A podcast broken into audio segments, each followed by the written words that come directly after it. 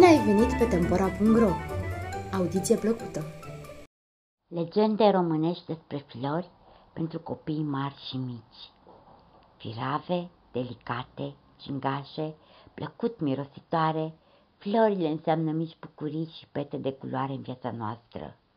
Le admirăm în grădini, pe câmpuri, în buchete frumos aranjate și am vrea să nu se mai termine vara ca să ne bucurăm în neștire de frumusețea, parfumul și eleganța lor.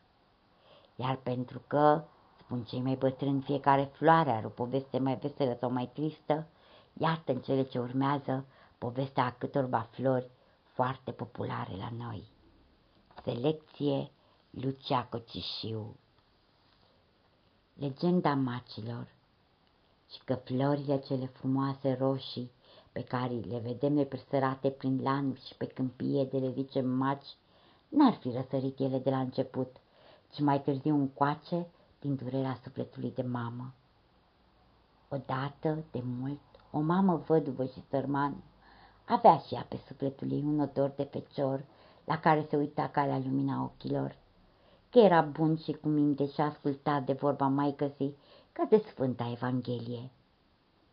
Acum, într-o zi, neavând biata femeie de niciunele la casa ei și neștiind ce să-i dea băiatului de mâncare, a scos un ștergar ales pe margine de la busese dar de la maică sa pe când se măritase și dându-i împăturit frumos băiatului, îl trimise taman în alsat la un neam al ei ca să-i dea pe el un căuș de mălai și un boț de brânză.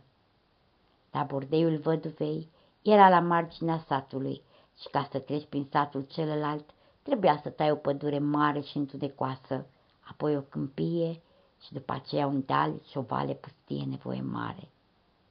I se strângea inima femeii de grijă când socotea că e atâta cale lungă pentru biet feciorul său, care de sărăcie și nemâncare abia se ținea pe picioarele ei șubrede, dar ce era să facă? Și făcu o cruce, îl puse și pe copil să se închine, să zică un Doamne ajută și îl porni la drum. Pornise băiatul cam când era soarele două sulis pe cer și acu acustă să se înțeleze și bietul copil nu mai venea. Biata maică sa făcea ce făcea ieșea în prag, punea mâna streașnă la ochi și cerceta zarea. De fecior, nici gând.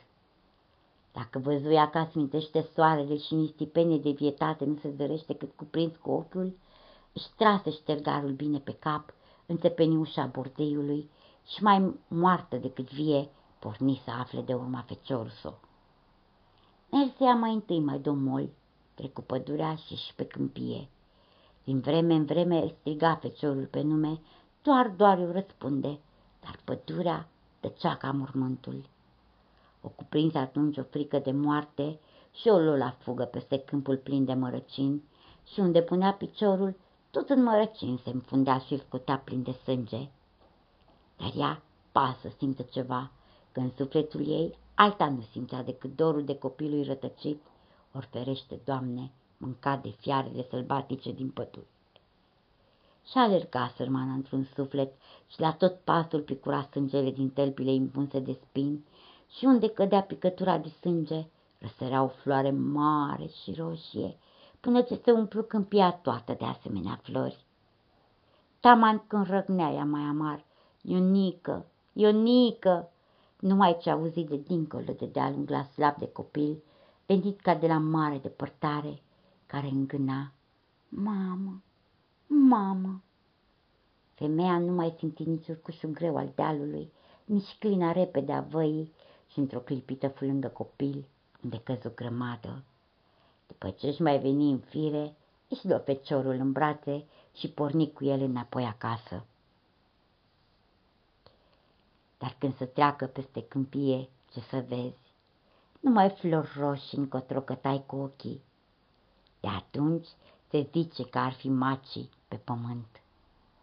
Cartea este publicată la editura Antea și poate fi achiziționată de pe site-ul editurii www.antea.ro